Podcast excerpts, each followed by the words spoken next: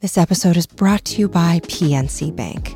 Some things should be boring, like banking. Boring is safe and reliable. You don't want your bank to be exciting or unexpected. Unexpected is for podcasts about bizarre scientific revelations, not banks. PNC Bank strives to be boring with your money so you can be happily fulfilled with your life.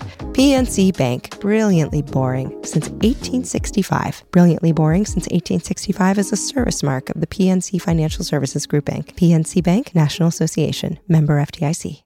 So I have four nieces and nephews, and I was talking to my sister about IXL. And IXL Learning is this fun online program for kids, and it covers math, language arts, science, and social studies. My sister and my nephew love it. The way it works is it's powered by AI, so IXL gives the right help to each kid, and IXL is used in 95 of the top 100 school districts in the US. Maybe you've been looking into private tutoring, but it's out of the budget, or this is a big school year for your kiddo. So make an impact on your child's learning. Get IXL now. And Ologies listeners can get an exclusive 20% off IXL membership when they sign up today at IXL.com slash ologies. So visit IXL.com slash ologies to get the most effective learning program out there at the best price. Oh, hi, it's me. It's the guy who has like one item in the grocery store and you let him cut in front of you and he thinks about it all day. Alie Ward, we're back with a brand new shiny audiobook mixtape episode, which you're like, what? Huh? What? All right. So there's so many ologists who are authors and they've sweated and fretted and poured themselves onto pages. And I thought in 2019, why not make like an audio catalog of their books? So I did. And it's up at alieward.com slash ologies slash bookworm. So maybe you need gift ideas. What's better than a book? They're biodegradable. They can be regifted when you're done with them or when someone else is done with them.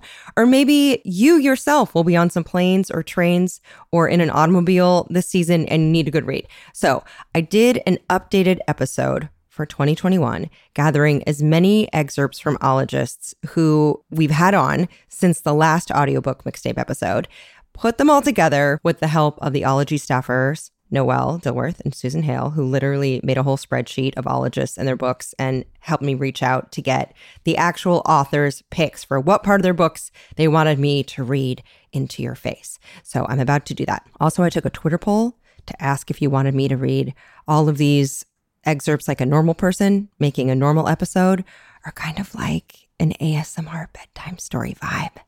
And guess what? You said, no thanks, just do it normal. So I will. Okay, first, thank you, patrons, for supporting the show from before we ever launched. I love you all. Uh, you can join Patreon for as little as a buck a month and submit questions to the ologists. And thank you to everyone who supports us by telling friends and family who tweeted at me about being your number one Spotify listen this year. Apparently, 80,000 of you had Ologies as your number one podcast on Spotify, which blows my butt right off. Thank you to everyone who rates on Apple Podcasts and leaves reviews. I read them all and I prove it with a fresh one left this week by New Mexico nature teachers who wrote better than a narwhal migration.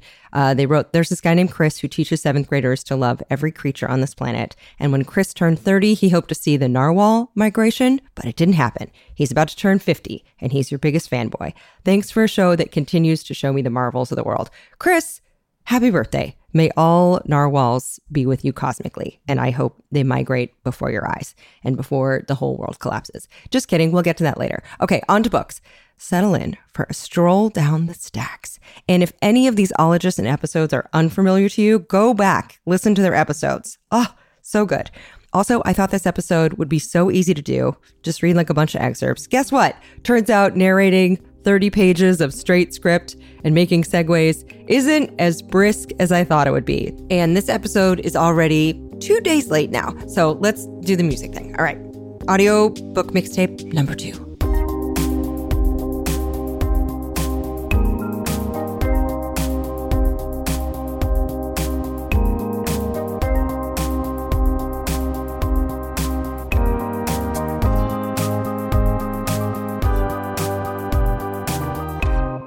Okay, still me. So, y'all, it's winter in the Northern Hemisphere. We're about to pull on some absurdly thick socks and cozy up with a dozen or so books from your friends.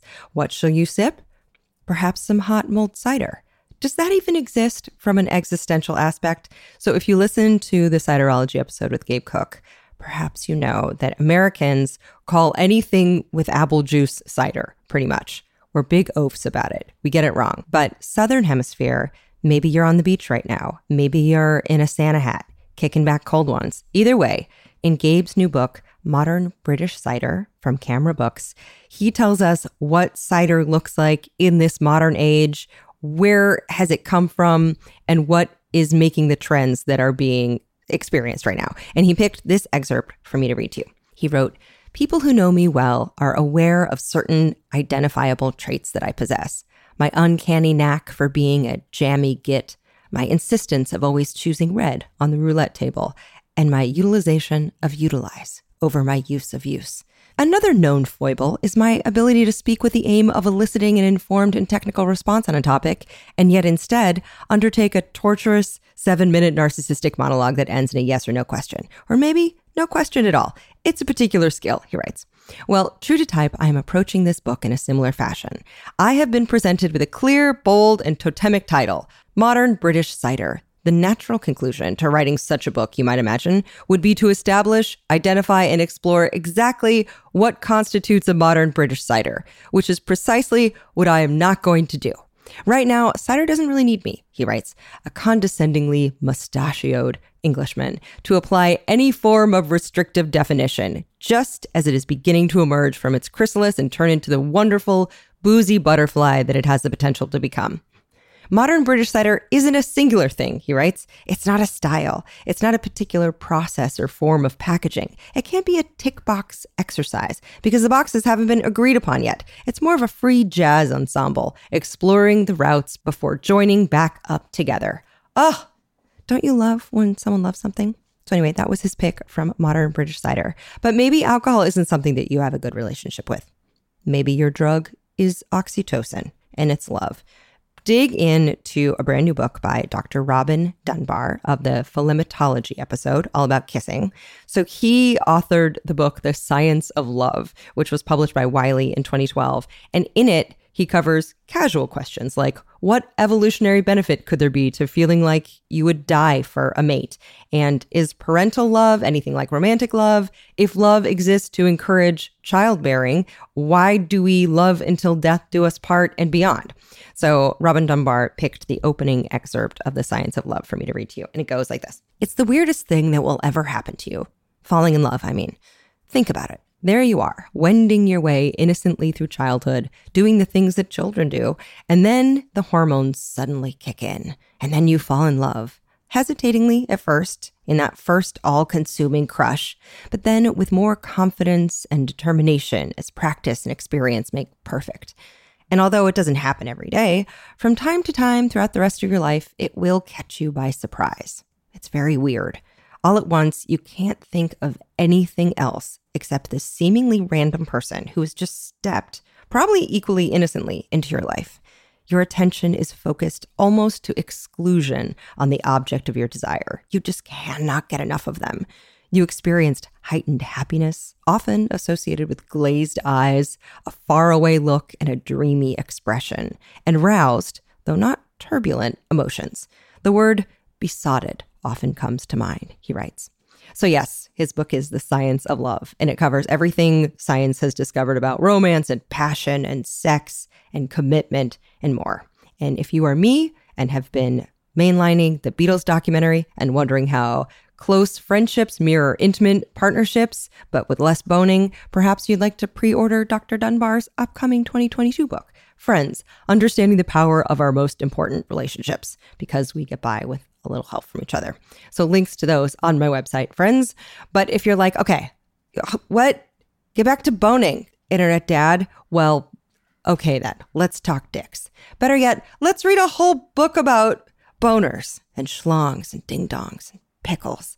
So author, PhD biologist, and phallology guest, Dr. Emily Willingham, wrote the book on them. It's called Phallacy Life Lessons from the animal penis. It was published by Avery in 2020, and Dr. Willingham provided an excerpt from chapter two, which gets at most of the book's main themes. And she writes Perhaps you've never looked at a human penis and wondered, where did that come from? In which case, congratulations on your escape from the fate of many a girl and woman holding a smartphone. But it's a question that lots of biologists have asked and then asked again. The answer for humans and most mammals is pretty straightforward and honestly not enthralling. But the rest of the animal kingdom, dear God, by the time you're done with this book, she writes, you'll be just fine with the penis you have or share or enjoy, I promise. So that is her excerpt. She apologized for that penis paragraph, saying, if it's too short, I can try to find another. Dr. Willingham, if we've learned anything from your work, it's that the size or length or breadth is not what's important. And as the blurb of the book says, the fallacy sold to many of us is that the penis signals dominance and power, but this wry and penetrating book reveals that in fact nature did not shape the penis or the human attached to it to have the upper hand. So it's intention and how you use it. Okay, if you're looking for more of Dr. Willingham's work, maybe more upstairs than downstairs business. She has a brand new book. It's being released December 14th next week by Basic Books, and it's called The Tailored Brain From Ketamine to Keto to Companionship A User's Guide to Feeling Better and Thinking Smarter. Her book has been called a candid and practical guide on the new frontier of brain customization. She says that there's no one size fits all shortcut to the ideal mind, and the way to understand cognitive enhancement is to think like a tailor. So measure how you need your brain to change and then find a plan that suits it. So that new book is The Tailored Brain. So yes, if you liked her previous work on dicks, you might just love her brain book. Okay, so from Willingham's Willies to worms? That seems like a good segue, right? Okay, so Dr. Oné Pagán, beloved guest from the episode Planariology about very cool worms, I promise, has written several books. There's one, The First Brain, the Neuroscience of Planarians through Oxford University Press. So many of you loved him and got pumped about planarians from his passion. I'm going to read you an excerpt that he sent me from his 2014 book about planarians. Ready? Okay. Before getting into what a flatworm actually is, we should explore a more general question What is a worm? A generic worm is an invertebrate, which means an animal that does not have a vertebrate style spinal cord. Examples of invertebrates include insects, arachnids, and well, worms, among other things. Worms, in particular, are usually not much more than a tube like shaped critter, which generally lacks appendages. But there are variations of the theme on this, of course. For example, sometimes we refer to caterpillars, the very hungry kind or otherwise, as worms. And there is a particularly interesting type of worm, the velvet worm, also known as Peripatus, which is not really a worm, but is nonetheless a very interesting little guy who I think deserves a book of its own. But I digress, he writes. In general, worms tend to be slimy little living things. All kids like worms, girls, boys, doesn't matter. The traditional aversion to slimy, wriggly living beings comes later in a kid's life, depending on his or her particular upbringing. Some people outgrow their fascination with critters like these. Thankfully, he says, I never did. Of all worm species, flatworms are some of the most interesting ones on this earth of ours. Ah, oh, I love him. So if you've already read this worm tome, maybe you'd like his other book, which is Strange Survivors, which is about really bizarre offense and defense strategies animals use to survive in the cutthroat world of natural selection. Or he has a brand new book out, 2021. It's called Drunk Flies and Stoned Dolphins A Trip Through the World of Animal Intoxication. It's published by BenBella Books. So I'm sorry, drunk and stoned animals? Yes and he writes From parrots to primates, consuming medicinal chemicals is an instinctive behavior that helps countless organisms fight infection and treat disease. But what if the similarities don't end there? Like us, many creatures also consume substances that have no apparent benefit except for intoxication. In fact, animals have been using drugs for recreational purposes since prehistoric times. We may even have animals to thank for the idea. Legend says that coffee was discovered by observing the behavior of goats that had eaten it. So that is his latest book. It's called Drunk Flies and Stone Dolphins. And if you need more of Dr. Pagán in your life, which you do, since being on Ologies, he launched his own podcast and it's called The Bald Scientist. And he talks more about his life and work and books there. And he's a gem. We love him. Okay, from Shit Hammered Gnats let's talk about angry wasps. Are wasps angry? Are they the assholes we've made them out to be? So, if you listen to the Sphexology episode with author and entomologist Eric Eaton, you may have learned wasps are just trying to wasp and they just want to feed bits of your turkey sandwich to their carnivore babies. And Eric wrote a breathtakingly beautiful book called Wasps The Astonishing Diversity of a Misunderstood Insect. It was published in 2021 by Princeton University Press. And like his episode, it sings the praises of the insect that we all have unfairly decided we hate or maybe have confusing feeling towards. And he picked this excerpt for you. Humanity has a great ambivalence toward wasps. Our patriarchal culture reveres the warrior image of social wasps, conveniently ignoring the fact that wasps we all want to emulate are all female.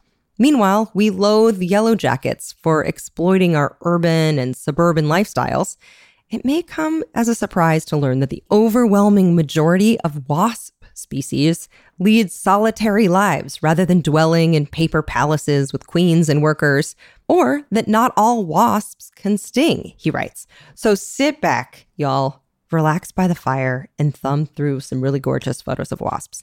Also, when you're stuck on a holiday Zoom with your cousin's husband you hate, just change the subject by announcing that wasps are agents of pest control in agriculture and gardens. And they're uh, subjects of study in medicine and engineering, and they pollinate flowers and they engage in symbiotic relationships. They create architectural masterpieces in the form of their nests. So there you go. There's some dinner party convo. And if you're like, mm, I don't know about wasps, that's fine. If you're like, do you know of any bug books that celebrate small, hard animals who, who don't have tiny shivs on their butts, but maybe they have like lamps instead? Well, do I ever? So, self described sparklebotologist and firefly expert Dr. Sara Lewis wrote a book about these luminous little beetles, lightning bugs, and it's called Silent Sparks The Wondrous World of Fireflies. It was published in 2016 by Princeton University Press, and Dr. Lewis picked an excerpt for me to read from chapter two Deep in the Heart of the Smokies. She writes, it wasn't until the forest was completely dark that we saw the first flash.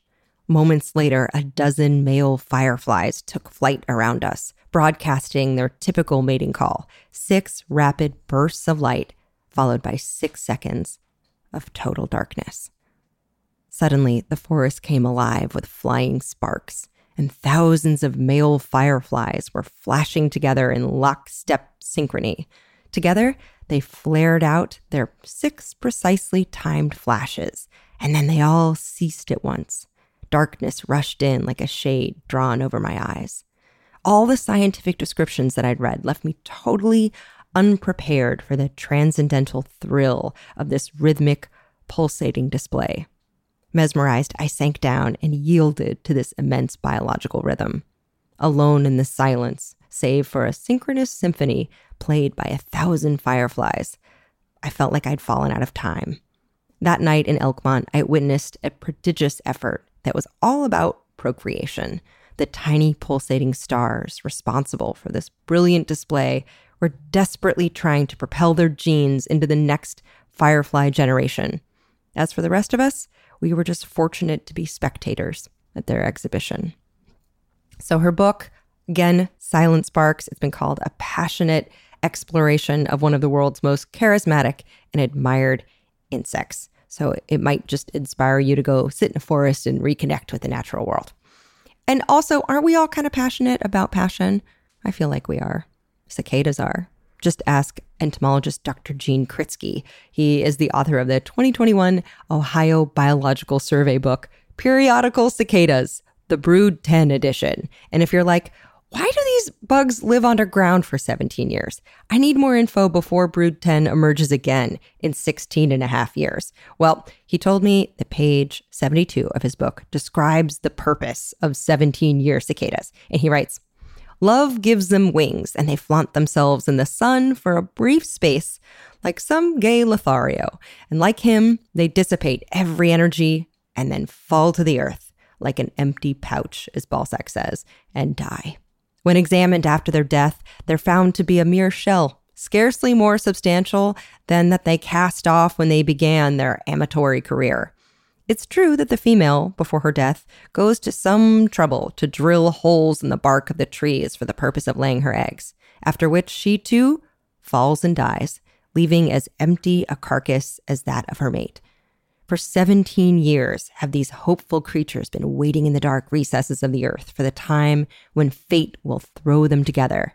And for 17 years, they have been laying in a good supply of food so that when their honeymoon shall arrive, they may waste no time in idle, vulgar feeding, but may devote themselves entirely to the cultivation of each other's acquaintance. And so, through affection, they starve to death. Oh, how emo, how beautiful. Horniness. It drives us, it drives us to peril. What a beautiful tragedy. So that was Dr. Gene Kritsky's book, Periodical Cicadas. So that was Dr. Gene Kritsky's book, Periodical Cicadas. What a beautiful tragedy. They need to love, to connect, to leave a genetic legacy, to copulate with the absolute loudest screaming partners you can find. It's not just humans or bugs, though bears are also so vulnerable to the magic of affection. You can take it from ursinology guest and bear expert Chris Morgan. So he wrote a book called Bears of the Last Frontier The Adventure of a Lifetime Among Alaska's Black, grizzly, and polar bears. It was published in 2011 by Stewart Tabori & Chang, and it details his time traversing Alaska to document and study the mating behavior of giant coastal brown bears. And he writes in the chapter, The Love Zone, a pattern emerges on the meadow that has had me transfixed. The bears enter the scene over a giant log pile, pausing as if walking into a saloon and assessing the competition. Some bears scatter, while others quit munching momentarily to size up the newcomer. The biggest males confidently resume grazing, while the intermediary bears leave the scene quietly, gingerly looking over their shoulders in the hope that the females weren't watching them retreat. Pushing through the saloon doors, a giant male entered the scene today, and every female looked up. They all seemed to be trying to catch his attention, coyly turning in circles before sitting on their rumps and wandering back and forth toward and then away from him in the hope that he might follow. The big fellow had an air of supreme confidence about him, and he immediately pulled out some of his best moves to impress his competitors, starting with a bear's typical cowboy swagger. Elvis, eat your heart out, he writes. The hip gyrations on this guy caught everyone's attention, including another large male who was already copulating with a female. What? Thank you, Chris Morgan. We have just learned that nature is one big muddy orgy. It's a little heteronormative, but whatever floats these beautiful, beloved beast boats, you know? And so now that we've covered some birds and the bees of bears and bugs, let's talk bird butts. You loved Dr. John Bates' Oology episode, and he is the editor of the University of Chicago Press's Book of Eggs, a life size guide to the eggs of 600 of the world's bird species. This is the ultimate thick, illustrated love letter to 600 of the most intriguing eggs. Dr. Bates picked this excerpt for me to read to you. The diversity of birds that successfully reproduce via the egg is astonishing. Birds live on every continent and successfully breed in every terrestrial habitat. In the frigid Antarctic, where winter temperatures are below 70 degrees Fahrenheit and winds may reach 200 miles per hour or 320 kilometers, the emperor penguin stands in place carrying its single egg on top of its feet for two months to warm it before the chicks hatch. In Chile, gray gulls breed in the world's driest deserts where few predators can venture. The eggs and chicks are safe, but the parents must commute daily to the ocean to obtain food and water for themselves and their offspring. We still have much to learn about the biology of birds' eggs, but there is no doubt that reproduction through eggs has been a very successful system for birds for millions of years. This book is a journey through the strategies that different bird species and the tactics that different individuals have evolved and adopted to successfully reproduce via the fragile egg. So, in the which came first, the chicken or the egg debate, the order is the egg, then the chicken, then the scientist, and then the book and then you buy the book. I don't know, read it for yourself, give it to a friend. There you go. And if you're wondering, is there a book about history and geologic time, maybe also molten earth? Well, There is, and it's called Misadventure. It's by the wonderful Jess Phoenix, who's your favorite volcanologist and also the guest of the very first episode of Ologies Ever. And her book was published this year in 2021 by Workman Publishing. And it's part memoir with a boatload of adventure and exploration from jungles to glaciers to TV studios and, of course, the world's largest volcano. Okay, so this is a story about one time she was doing science on a volcano, page 104. I approached the flow guardedly. My goal was to get close enough to stick the pointed pick end of the hammer into one of the flow's toes. As I drew closer, the heat grew more intense than anything I'd ever felt. The flow I was targeting was in excess of 1800 degrees Fahrenheit, which is nearly four times hotter than the highest setting on an oven. It seemed as if nature had hushed itself unbidden, except for my heartbeat, which was jackhammering in my ears. I paused, eyeballing potential targets and not wanting to get closer to that outrageous heat until I knew for certain where I would strike. I set the coffee can down behind me and decided on a nice fat lobe of lava about six feet away that was slowly blobbing toward my right foot. Faintly, I heard a tinkle that sounded like tiny pieces of glass being crunched ever so gently. The lava was making an almost musical sound as the new flow rolled over the older ground beneath. Between that and the radiating waves of heat that were hitting me full force, it felt like a dream. I couldn't take the heat much longer, so I clenched my teeth and stepped toward the flow. Right arm extended with the hammer pick pointing down. Suddenly, my eyes felt like they were being sandblasted. At Matt's direction, I had kept my sunglasses on, so I tried blinking. The awful feeling remained, and I recognized my eyes were dehydrating. I needed to hurry, or my vision might end up more compromised than it already was, and one errant movement could result in serious burns. I took one last step, shielded my eyes with my gloved left hand enough to deflect some of the searing air, planted my right foot 10 inches from the flow, and stuck the pick into the living silvery glob. Feeling no resistance, I pulled up slowly, straining against the heat to see what was happening on the end of the hammer. The lava followed the hammer's path, some of its sticky bulk attached to the pick, with the rest fighting to stay part of the flow. The taffy from hell stretched vivid and red, the insubstantial silver crust broken by the hammer, the flow's dazzling scarlet insides exposed to the world. I kept pulling and freed a glob, the molted rock tendrils oozing back to the bulk of the flow. I pivoted, shaking the hammer to make the glob release its hold. It fell to the waiting coffee can, and the water inside crackled to life, boiling instantly thanks to the scorching lava bleb I had dropped. Steam rose from the can as the sample was hyper quenched, solidifying it and preserving the information contained inside its primordial makeup. As soon as the boiling stopped, I picked up the can and rejoined Matt at a safe distance from the flow front relieved to be in cooler air and ecstatic about all things lava. I couldn't stop grinning. We packed up the sample and trekked off to map the lava flow that was currently burning an isolated island of green amid the sea of black. So there you go. How planets are made in Jess Phoenix's book, Ms. Adventures. But if we're all here, right, on this big craggy lump of rock, who else is out there? I mean, don't ask me. I don't know. Ask astrobiology guest Dr. Kevin Hand, who is a NASA JPL scientist and author of the 2020 book Alien Oceans The Search for Life in the Depths of Space, published by Princeton University Press, who at this point in the episode owes me a fruit basket. Actually, one sec. Before we hear what a professional alien hunter has to say, let's just throw some money at one of my favorite causes. We're going to pick 826LA, which is a nonprofit organization dedicated to supporting students age 6 to 18 with their creative and expository writing skills and helping teachers inspire their students to write. And 826LA is based here in LA. They provide after school tutoring, they have evening and weekend workshops, they have in school tutoring, help for English language learners, and they assist with student publications. So that donation was made possible by sponsors of the show, whom I like very much. What do you get for the mom who burst you into the world? I know a candle. Are you like, no, that's not quite enough? How about memories that she'll love looking at every day? Aura frames? I love them. So they're a digital photo frame. They were named the best digital photo frame by Wirecutter and by me. And Aura frames are Wi Fi connected. You can add unlimited photos and videos, and you can invite as many people as you want to the frame. There are absolutely no hidden fees, there's no subscriptions. You can also react with cute emojis if you'd like, and you can show you love a photo, you can send congratulations or more.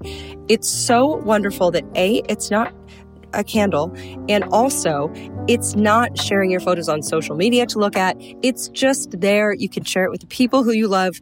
I have mentioned this so many times, but my parents have an aura that I got them. My dad loved that. I have gotten aura frames for friends, for family members, for family members of friends. So I'm a really big fan of them. I love what they do. And right now, Aura has a great deal for Mother's Day. Listeners can save on the perfect gift by visiting auraframes.com to get $30 off, plus free shipping on their best selling frame. So that's A U R A frames.com. Use the code OLOGIES at checkout to save. Terms and conditions apply. I love these things. Ologies with Alie Ward is sponsored by Claritin. So, luckily for those that live with the symptoms of allergies, you can live Claritin Clear with Claritin D. This is designed for serious allergy sufferers, and Claritin D has two powerful ingredients and just one pill that relieve your allergy symptoms and decongest your nose so you can breathe better. It's this double action combination of prescription, strength allergy medicine, and the best decongestant available relieves sneezing, a runny nose, itchy and watery eyes, and itchy nose and throat, and sinus congestion, and pressure with ease. Just boom, down the hatch. You can get non drowsy relief of allergy symptoms. And with Claritin D, you can still make the most of your day without compromise or looking like you've been crying. Are you ready to live life as if you don't have allergies? It's time to live Claritin Clear. Your podmother, Jarrett, terrible allergies, and was recently shooting an indie movie that was filming in a house that had seven cats. Guess who's allergic to cats? Him. So yeah, we always have Claritin in like each of our cars. Essentially, Claritin D is the third in our relationship. It's fast and powerful relief. It's just a quick trip away. Find Claritin D at the pharmacy counter. Ask for Claritin D at your local pharmacy counter. You don't even need a prescription. Go to Claritin.com right now for a discount so you can live Claritin Clear. Use as directed. This episode is brought to you by Merrick Pet Care. And y'all know I have a little dog named Gremmy, which is short for Gremlin. And y'all help me name her. And there's nothing that we like more than seeing her happy, which means tasty dog foods. And Merrick has been crafting high quality dog food for over 30 years. They were founded in Hereford, Texas, but Grammy doesn't care about that. She cares about smushing her face in it and then licking the bowl. And I don't blame her because they use real ingredients and home style recipes like real Texas beef and sweet potato or Grammy's pot pie. Grammy's like, Grammy's pot pie. Get away from it. It's mine. I also like that on the bag they show what's in it, and they always use deboned meat, fish, or poultry as the number one ingredient. And I think Grammy appreciates that. So check out Merrick online or in your local pet store and look for their new packaging with real ingredients shown on the bag and inside it. Yum, yum, yum, yum, yum. Oh, KiwiCo. We love you. Kids love you. Parents love you. Uncle Alie's love you. Here's the deal. So, whether you're staying at home or you're heading out on some summer explorations, KiwiCo is inviting kids, also kids at heart, that's you, to enjoy their first ever summer adventure series. So, kids from two years old to teens can receive six hands on science and art project kits over six weeks. They have something for everyone. They have different topics for each age, whether your kid wants to explore space or learn about dinosaurs. And I've heard from my parental friends that summer can be a little challenging to keep the kiddos busy. KiwiCo's like, we did the legwork for you. And the Summer Adventure Series is this personalized experience with super fun activities like a bottle rocket kit where kids can build an actual bottle rocket, and you can either receive all of your summer adventure crates at once or weekly for six weeks. I think it's so amazing that they have different crates for different ages everything from the great outdoors that has like giant bubbles or a window garden to a trebuchet kit for ages 9 to 14, an entrepreneur where you can do textured clay projects. If you have kids, if you know kids, keep them occupied and learning and having fun this summer with KiwiCo. And you can get 20% off your summer adventure series at Kiwi kiwico.com slash ologies summer. That's 20% off your summer adventure at K-I-W-I-C-O dot com slash ologies summer. Oh, have fun. Okay, terrestrial o'clock. Here we go. So Dr. Hand chose this excerpt for me to read to you. Here we go. The discovery of life beyond Earth, or conversely, the discovery that it does not exist anywhere else, is as profound a shift in our framework of the cosmos as is moving the Earth from the center of the universe to being just one of many planets orbiting an average star in a universe full of stars. So perhaps we are the only ones. Perhaps the origin of life is hard and life is rare. Or perhaps we live in a universe teeming with life, a biological universe of incredible diversity across planets, moons, stars, galaxies. Perhaps our tree of life, the singular center of biology as we know it, is revealed to be but a tiny twig on a tiny branch, joined to a vast and grand tree of life connecting the beauty of all life in the known universe. Looking up in the night sky, he writes, seeing Jupiter as a bright point of light above the horizon, I can't help but wonder whether our return to that beautiful planet and its magnificent moons will once again catalyze a scientific revolution in our understanding of our place in the universe. Europa and the many alien oceans of our solar system oh, await. Ooh, goosebumps. So that was Dr. Kevin Hand's Alien Oceans. And if you're like, read more stuff like that, please internet dad, then fine, I will. If you heard the ufology or ufology episode about flying saucers and all kinds of sky mysteries, you'll remember that one guest, Sarah Scoles, is an author and wrote They Are Already Here UFO Culture and Why We See Saucers. And that is via Pegasus Books. It came out in 2020. So here is the excerpt that Sarah wanted me to beam into your consciousness. Here we go. Perhaps knowing is not the point of UFOs. For serious researchers in this field, trying to know seems to hold the most appeal of all. Unanswered questions, after all, keep you up at night. They animate you, compel you to crack open that laptop just one more time, letting it light your face blue at 1 a.m. They press you to come up with theories and then test them on your friends. Hear me out, your sentences begin to begin when or if you find whatever you're seeking, the film of your life slows to fewer frames per second. People I've interviewed, she writes, have called UFOs various versions of the ultimate problem to solve. Many of them don't believe UFOs, a term that denotatively just means something in the sky that the seer can't understand. They don't believe that they were forged in alien furnaces far, far away, although some do. But they do believe these sights are something. Maybe there's something in our heads. Maybe they're secret military craft, misinterpreted planets, blimps, wavering stars, atmospheric phenomena, swamp gas, our collective ignorance of all of the above organized into skylights. But whatever they are or are not, people undoubtedly see things they can't explain, talk about them, write about them, wonder about them. Ooh, yes. So bring on the invasion of, in Sarah's words, the bigwigs, the scrappy upstarts, the field investigators, the rational people, and the unhinged kooks of this sprawling UFO community. So the truth is out there in a book. You know what else is out there?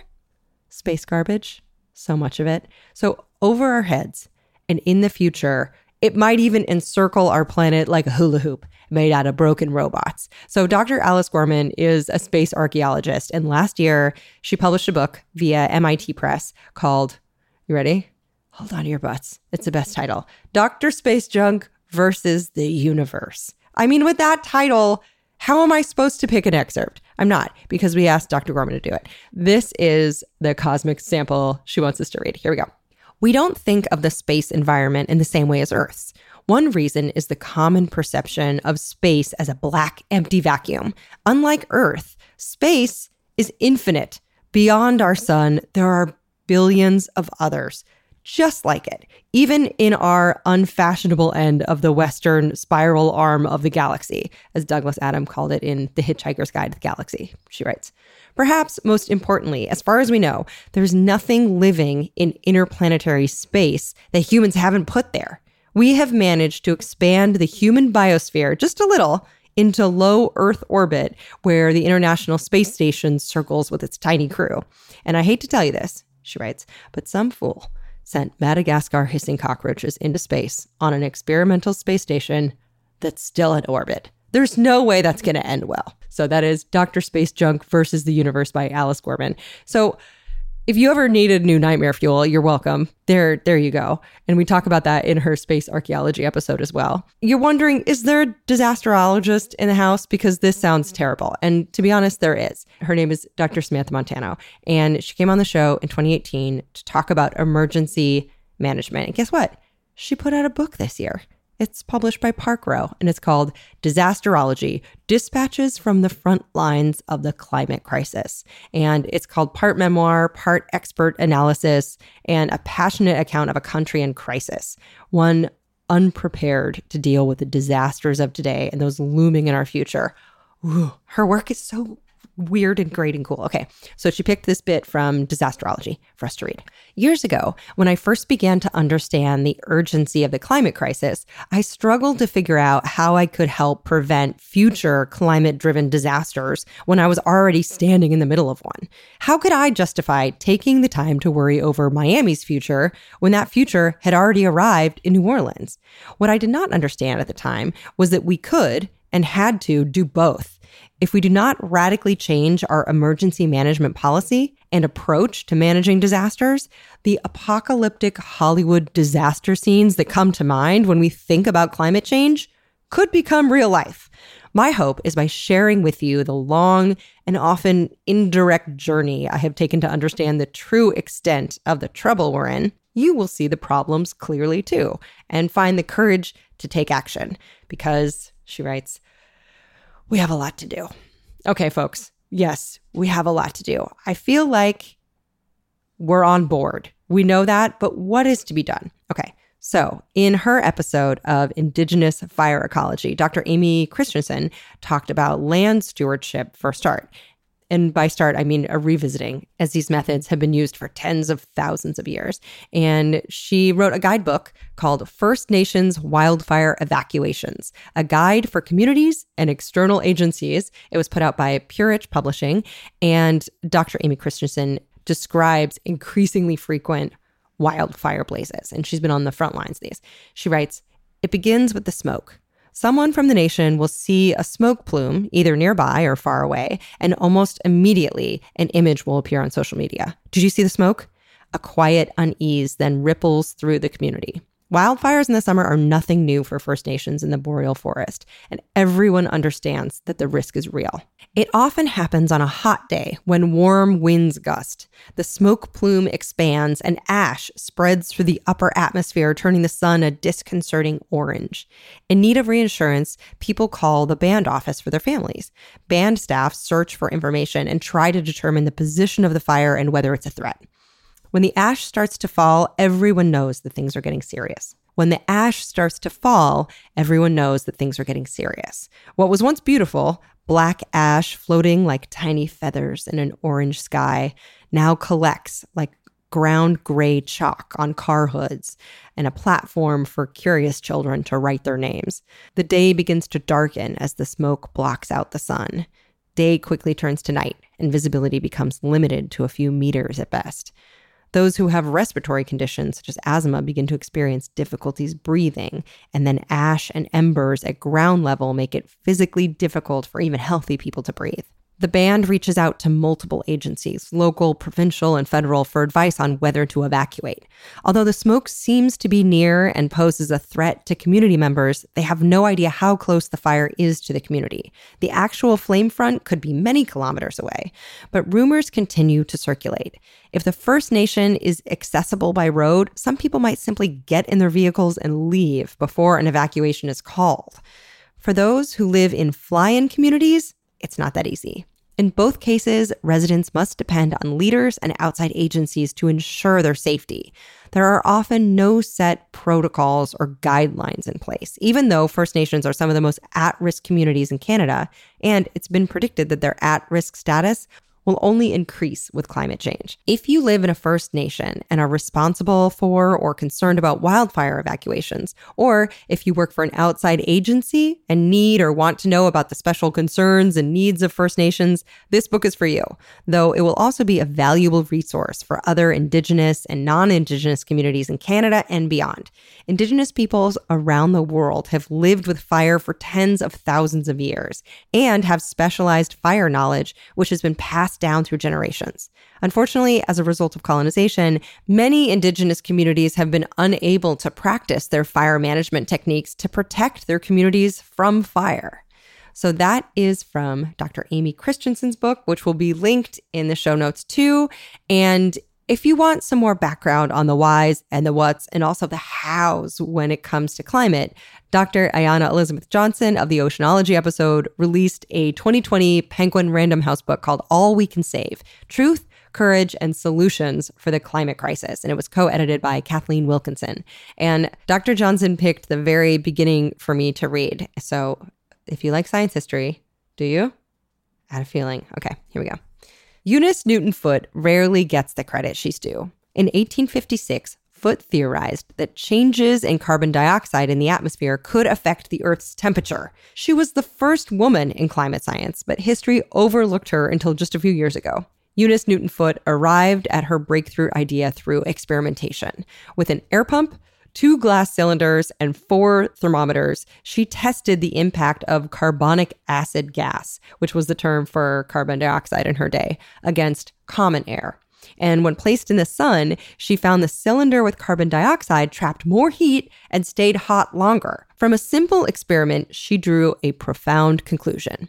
Quote, an atmosphere of that gas would give to our Earth a high temperature, and if, as some suppose, at one period of its history the air had mixed with it a larger proportion than at present, an increased temperature must have necessarily resulted, said Eunice Newton Foote. So, in other words, they write, she connected the dots between carbon dioxide and planetary warming, and she did it more than 160 years ago. Foote's paper, Circumstances Affecting the Heat of the Sun's Rays, was presented in August 1856 at a meeting of the American Association for the Advancement of Science, and then it was published. For unknown reasons, it was read aloud by Joseph Henry, Secretary of the Smithsonian, rather than by Foote herself. That was three years before Irish physicist John Tyndall published his own more detailed work on heat trapping gases work typically credited as the foundation of climate science. Did Tyndall know about Foote's research? It's unclear, though he did have a paper on color blindness in the same 1856 issue of the American Journal of Science and Arts as hers. In any case, we have to wonder if Eunice Newton Foote ever found herself remarking, as so many women have, I literally just said that, dude. This book, they write, is about a spectrum of work that needs doing and a collective effort to make our best contributions. It's not about heroes. So, whether you're a veteran of the climate movement, a keen onlooker from the sidelines, or someone joining this conversation for the first time, we hope you will find yourself in these pages. We have peeled away jargon, including foundational information, and created simplicity without forfeiting complexity, because this book is for everyone concerned about our shared future. So that is from All We Can Save, which was edited by Dr. Ayana Elizabeth Johnson and Kathleen Wilkinson. So that was from their intro. Uh, so if you're looking for a book about the whole damn earth and what to do, again, All We Can Save. Writings by dozens of diverse women leading on climate science in the United States. There's scientists, journals, farmers, lawyers, teachers, activists, wonks, innovators, and designers all have essays in there. So awesome book, All We Can Save. Speaking of ladies doing things, let's get a glance at historical power structures. Shall we? We shall. So, Dr. Kara Cooney of the Egyptology episode put out a new book just last month, November 2021. For one second, I forgot what year and month we were in. It's been a time, people. But Dr. Kara Cooney's book was put out by Nat Geo, and it's called The Good Kings Absolute Power in Ancient Egypt and the Modern World. Okay, you ready for this? She sent this excerpt to read to you, and I'm hoping not to stumble through it too much. Here we go. Whether Khufu's monarchical divination, Senwosret's absolutism, Akhenaten's fanaticism, Ramses' populism, or Taharqa's pious orthodoxy, Egyptian pharaonic history was largely a patriarchal rinse and repeat, with approximately the same result, she writes. The modern world has been tossed around in the same cycle, albeit with more stark philosophical differences communism or capitalism, socialism or democracy, fascism or theocracy, totalitarianism or oligarchy, with all the bloodshed in between. And yet, it's all still essentially the same patriarchal system. And with every new cycle, each leader uses the pain of the last fall to cement his nascent rule. Rinse and repeat. The patriarchy is the water in which we all swim, unknowable to most, normalized for all. Humans have been thinking these unequal, controlling, spreadsheeting, market driven, power obsessed, smash and grab, consumptive, accumulating, domesticating, competitive ways for so long that we feel we don't know any other way.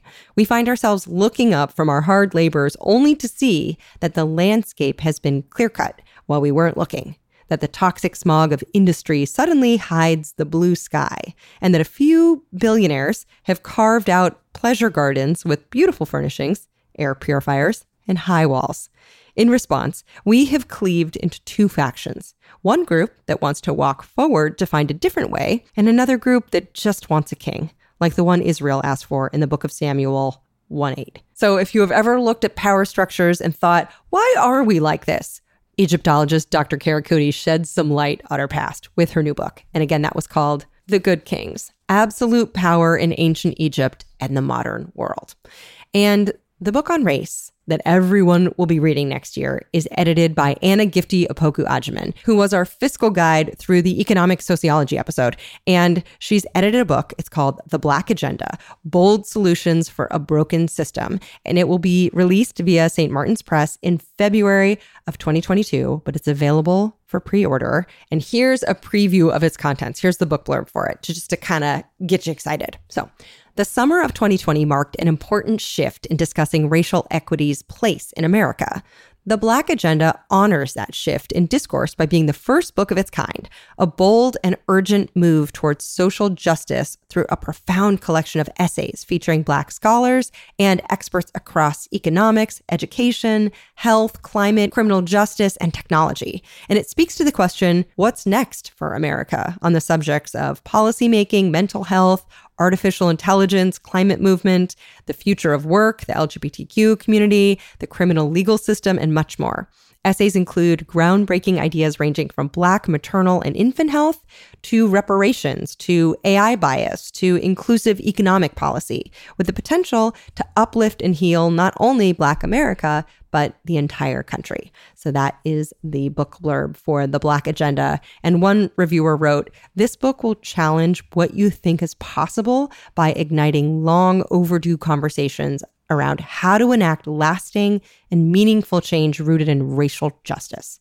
So, which reviewer said that? You want to know? Oh, just Ibram X. Kendi, the number one New York Times bestselling author of How to Be an Anti Racist. So, that is already getting a lot of buzz and excitement around it. That's called The Black Agenda, edited by Anna Gifty Opoku Agyeman, and that'll be out February 2020. But there's a link for pre order on my website.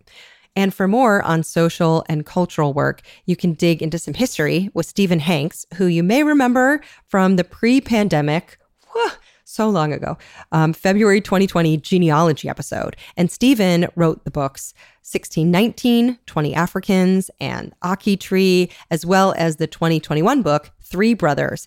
1626, the ancestry of the world up to 1626 and beyond to our day and that's all through Inkwater Press. And Stephen picked an excerpt from Three Brothers for me to read you, right in line with the holidays. It's this beautiful passage about history and tracking your past and food. And the way he writes is very kind of poetic and beautiful. And he says, in 2016, a retired man living in the Pacific Northwestern part of the United States took his DNA test.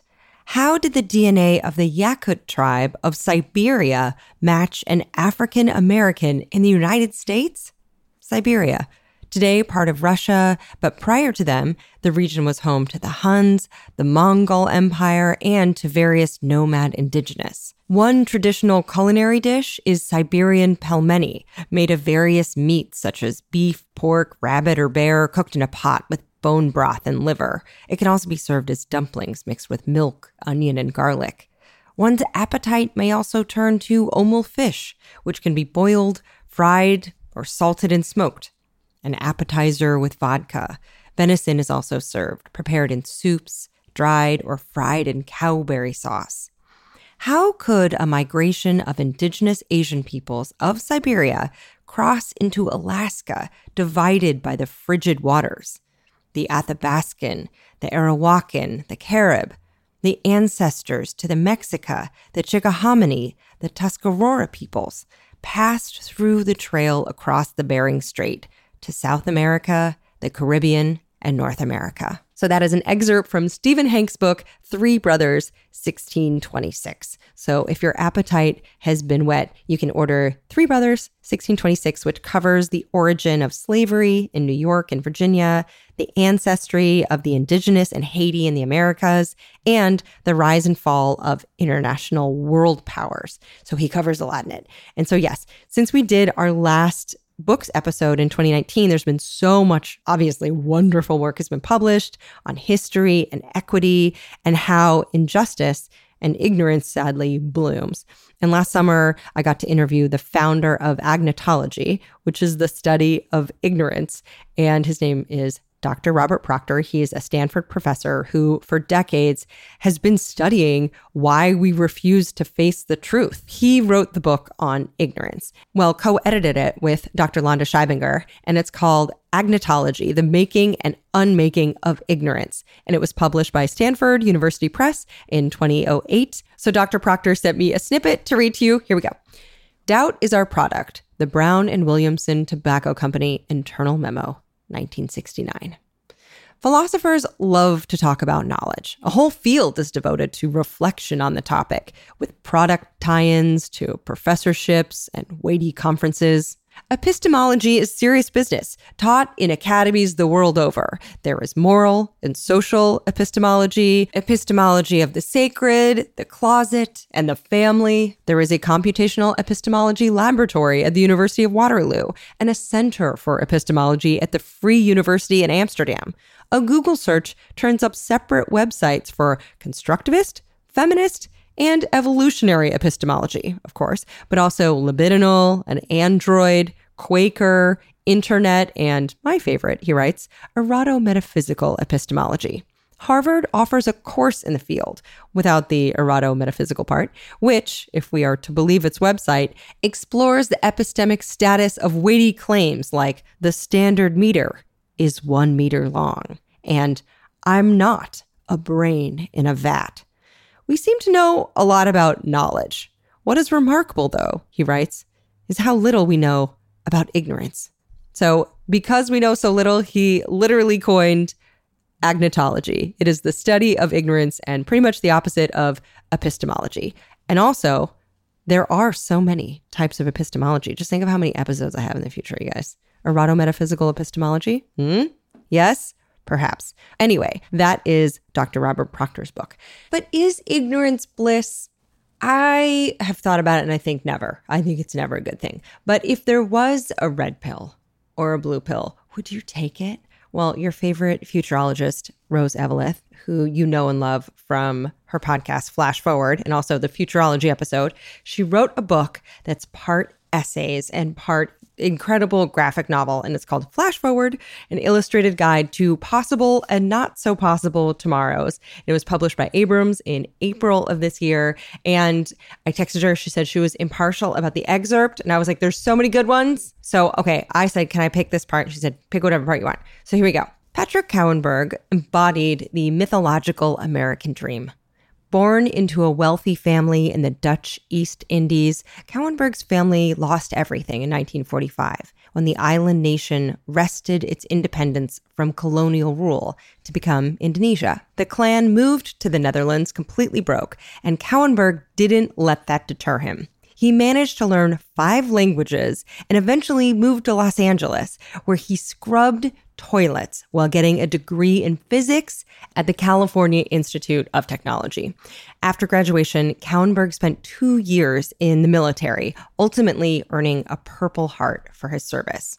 And due to injuries sustained in Vietnam, including shrapnel that stayed forever lodged near his groin, he returned to civilian life and he helped the U.S. more passively, assisting the CIA in operations in Southeast Asia and Africa, and eventually getting a master's degree in psychology before ultimately going to law school and working his way up to a role as a judge in the Los Angeles Superior Court. Kouwenberg's story was, as that court's former director of public information wrote, a publicist's dream come true. The problem was that it was all indeed a dream. As people started digging into his resume, they found that nearly every piece of his biography was fabricated. He had never attended Caltech. There was no shrapnel near his groin. He never worked for the CIA, and he certainly did not have a Purple Heart. In August of 2001, after four years as a superior justice in Los Angeles, Kouwenberg was removed from his post. In perhaps the ultimate act of cowardice, Rose writes, Kouwenberg had the gall to blame his wife for his lies, saying that she had typed his CV and repeated the tall tales he told her about his background. I mean, can you imagine that part of the book? I was like, what? So much effort only to go down in history as an absolute dillweed. And that is from the chapter, Don't Lie to Me. Do you really want to know when everybody's lying? And when I got to that part of the book, I was like, oh, I feel like I gasped everything on my desk toward my face. So that is again Rose Eveleth's book, and she's about to celebrate the conclusion of her podcast Flash Forward as we know it. She says so. She might be possibly reintroducing or retiring it. We're going to see. But if you'd like to celebrate her and the podcast, you can join Rose and Julia for an online party on December 17th at 5 p.m. There's going to be some surprise special guests, she says, for an evening of fun surprises. Meet your fellow listeners of Flash Forward, say hello and goodbye for a while. So I put the link to that on my website right below the link to buy Rose's book, Flash Forward. So that's all up at alieward.com slash ologies slash bookworm two. Okay, looking toward the future, little segue. How do we do things though? How does anyone do anything ever. We're thinking about the study of knowledge, the study of ignorance, how much things have to change. How do we make sure to do those things instead of just having those intentions? You know, from like matching socks to writing term papers to taking on massive issues to a nightly skincare routine. How does shit happen? Well, in tiny little steps. And in February 2020, with the volitional psychology episode, I got a chance to meet with one of the world's authorities on procrastination, a research psychologist named Dr. Joseph Ferrari, who wrote, Still Procrastinating? The No Regrets Guide to Getting It Done. It was published by Wiley Press. And I said, Doc, pick me a piece to read for anyone who does not yet have this book. And he said, Sure thing, you proc. And if you listen to that episode, you know why he called me that. So he selected. If you've ever driven a car, been a passenger, or had someone come to pick you up, you've probably encountered a sidewalk sign with the words, no standing, no parking, no waiting. It's frustrating to see these signs when you try to pick someone up, he writes. Where do you go? How do you accomplish your task? The person you're picking up is waiting for you. The parking regulations are obstacles impeding your goal of picking up a friend or a relative. It's almost as if these signs are talking to the procrastinators of the world. What certain procrastinators may not realize is that someone is waiting for them, and that person can't park, stand, or wait. There are things that have to be done, and they need to be done now. Procrastination is like stopping a train that left the station. When we procrastinate, we hold others up. We're telling the conductor, stop here, stop where I want you to stop. Or even, I will get on the train when I want to get on that train. This book is more than a typical self help approach for dealing with chronic procrastination. In fact, you should consider it to be of mutual help to you and all of the people you interact with. When you learn how to prevent the waiting, standing, or parking in your life, this will also benefit countless others whose schedules are delayed by your procrastination. I will show you how to stop waiting for that perfect opportunity or time to act because it doesn't exist, how to stop standing still and make the positive changes that will help you meet your needs and achieve your goals, and how to stop parking and missing all that life has to offer. He writes. So that is Dr. Joseph Ferrari's book, Still Procrastinating. It's a great book for those of us who think future us will be better at doing something than present us. And by people, I just mean me because I'm just a constant referee in the battle between past me who cowered at a task and future me who's just pissed that we did that. And here's present me making you this episode and putting it out two days late. But hey, what are you going to do? I'm only humans. Sorry. There's just a lot to read. All right. Okay, moving on. Now, what if this year just takes a big ass turn sideways? And despite all of our boosters and two years of holding up from COVID, Omicron just crashes your holiday party. Well, mm, for a quarantine refresher, perhaps you'd like a copy of Quarantinology episode guests Geoff Manaugh and Nicola Twilley. They put out a 2021 book called Until Proven Safe The History and Future of Quarantine. And it was published by MCD. And I was like, You wonderful plague historians, why don't you hit me up with an excerpt? Give me some adventure. And not unlike an underpaid frontline worker putting a sack of groceries on your doorstep that you'll have to wipe off with bleach they delivered. So on page 35, they write Over the past six centuries, quarantine has shaped the public health response to infectious disease around the world.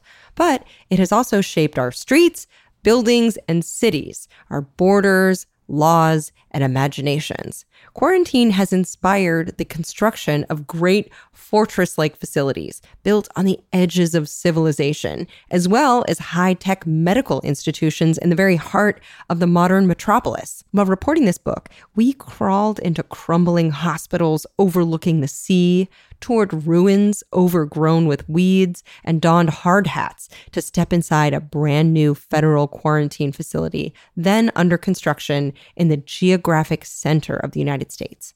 Quarantine has also transcended its medical origins to become a vital tool in protecting our global food supply and even our planet. Our travels took us to a greenhouse in suburban London, charged with safeguarding the world's chocolate supply, to an animal disease research center in Manhattan, Kansas, built to survive the strongest tornadoes, and to a pristine spacecraft assembly room in Pasadena, California. Quarantine is not just the purview of the World Health Organization or the Centers for Disease Control, as we discovered. Officials at the U.S. Department of Agriculture and NASA also depend on it to stave off famine and to safely explore the cosmos. And they add quarantine is our most powerful response to uncertainty. It means waiting to see if something hidden inside us will be revealed.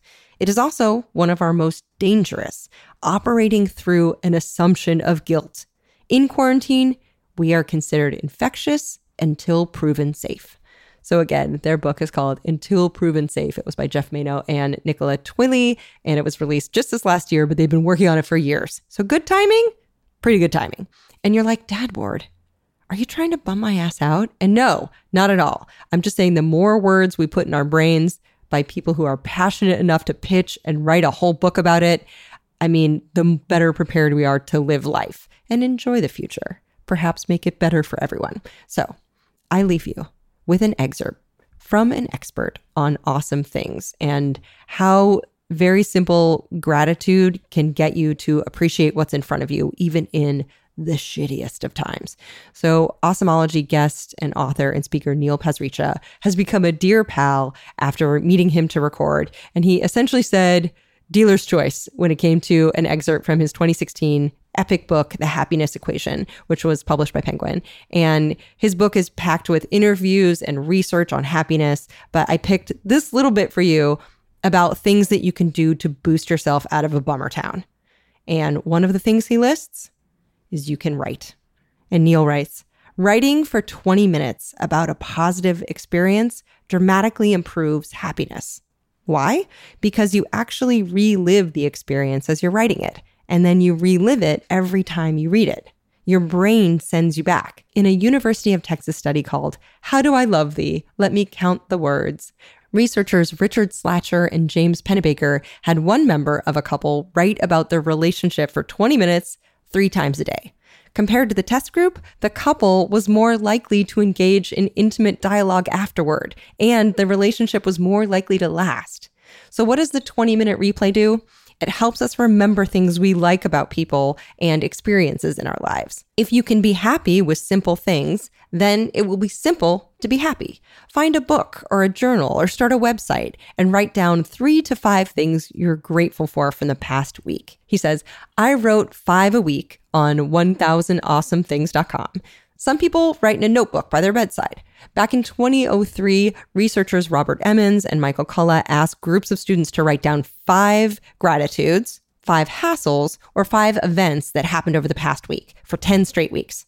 And guess what happened? The students who wrote five gratitudes were happier and physically healthier. Charles Dickens put this well Reflect on your present blessings, of which everyone has many, not your past misfortunes, of which all have some. Remember, he says, just like driving a car, throwing a football, or doing a headstand, you can learn to be happier. So that is from the happiness equation from Neil Pasricha.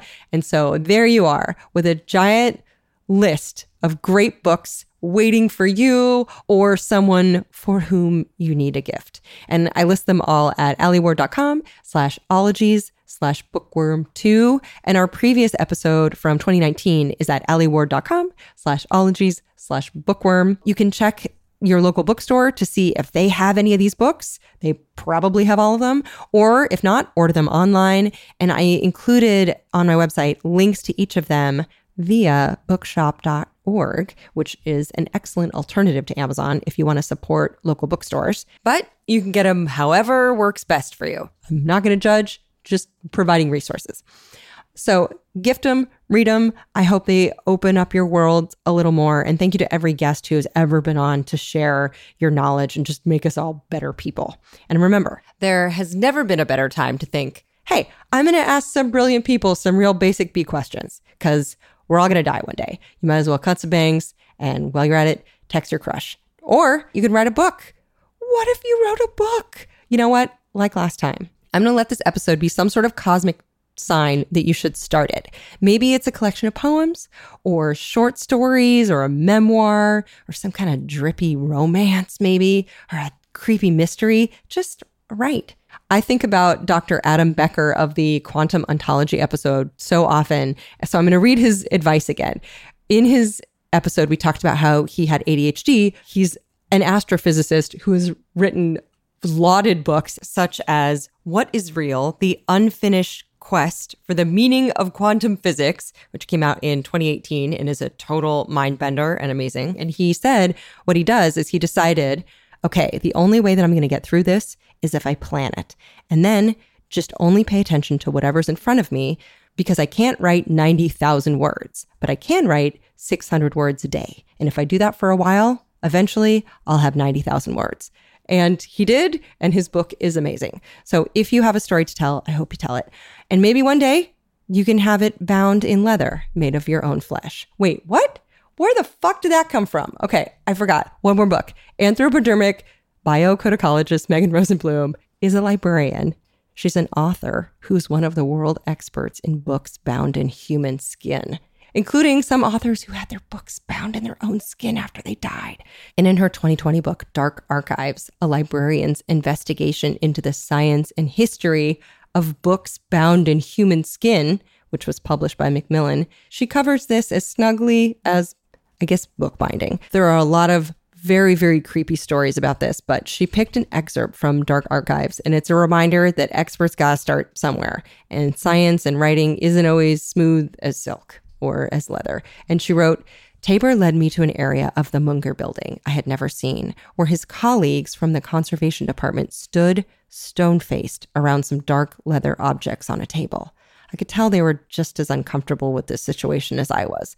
most librarians would feel squeamish about removing pieces of antique books, regardless of the purpose. I wish I had worn something more clinical than my cheery yellow cardigan. Something like a white lab coat might have been more reassuring. Little did they know that this was my first time wielding the knife. So her book goes on to talk about how they figure out which ones are human skin and who would want their own work bound in that, or I guess in other people's skin. Anyway, what's my point? My point is write a book. Maybe do not have it bound in your own skin, but just there's a lot of books out there and you should write one also.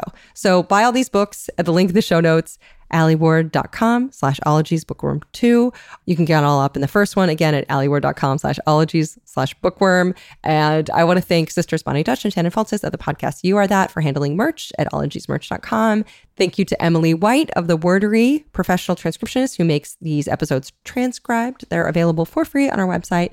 Uh, you can check out alieward.com slash ologies dash extras for those. There's also bleeped episodes up there. Thank you caleb patton for those. Smologies episodes come out every few weeks, and they are small, truncated episodes that are classroom safe. Thank you to Zeke Rodriguez Thomas and Stephen Ray Morris for working on those. Huge thanks to birthday girl Noel Dilworth and Susan Hale for helping me for literally months to compile all of these clips. This episode would not exist without you. Thank you to Erin Talbert for adminning the Ologies Podcast Facebook group full of lovely, curious folks. There's also, by the way, an offshoot, the Ologites Book Club, and they're on Facebook and Instagram. Thank you to lead editor and sole husband, Jarrett Sleeper of Mind Jam Media, for putting this all together for me. Jarrett, you're wonderful. I have gratitude for you. I love you. Merry, Merry Christmas. I love you. That was really cute. I'm Alie Ward at Twitter and Instagram. We're at Ologies on both. And the theme music was written and performed by Nick Thorburn of the band Islands. If you stick around till the end of the episode, you know, I tell you a secret. This week's secret is this really took so much longer than I thought. I was like, oh, this week's gonna be so easy. I just have a bunch of excerpts to read. And it turns out editing a lot of excerpts and then also segues and just, I don't know. Anyway, this is coming out on a Thursday. I'm really sorry. Um, oh yeah, here's my little here's my tip and my secret. Okay, it's the holidays there are Hanukkah parties, there's Christmas parties, Festivus parties, New Year's parties, and maybe you're like, I don't want to drink much or at all. And may I suggest sparkling water and bitters? It's not a good fit for anyone totally avoiding alcohol because bitters does have alcohol in it, kind of like a vanilla extract would, but you only add two to three drops in a glass. There's so many flavors of bitters. There's like woodsy Angostura bitters. There's Peychaud's, kind of like licoricey and floral. There's all these artisanal bitters and cherry and orange. You can make your own. If you add a few shakes of Angostura bitters and a shake of cherry to sparkling water, you pretty much have something that tastes like a Dr. Pepper with no calories and no weird stuff in it and like a trace of alcohol. Just saying. So maybe treat yourself to bitters and a soda stream. And if you use a Bed Bath & Beyond coupon in the store, they never expire. Just saying. So you can get 20% off the soda stream. This is not an ad for them. I just love a soda stream and bitters and a discount. Sometimes with my Bed Bath & Beyond coupons, I give them to other people in the checkout line. I'm like, look at all these coupons I got. Save a little on that. Anyway, I've talked too much. Curl up with whatever beverage you want under whatever blankie you have. Crack into a book or write one. 2022 goals. Who knows? We might be in pajamas again all year. Check it, Jake. Get your booster. Okay, bye bye.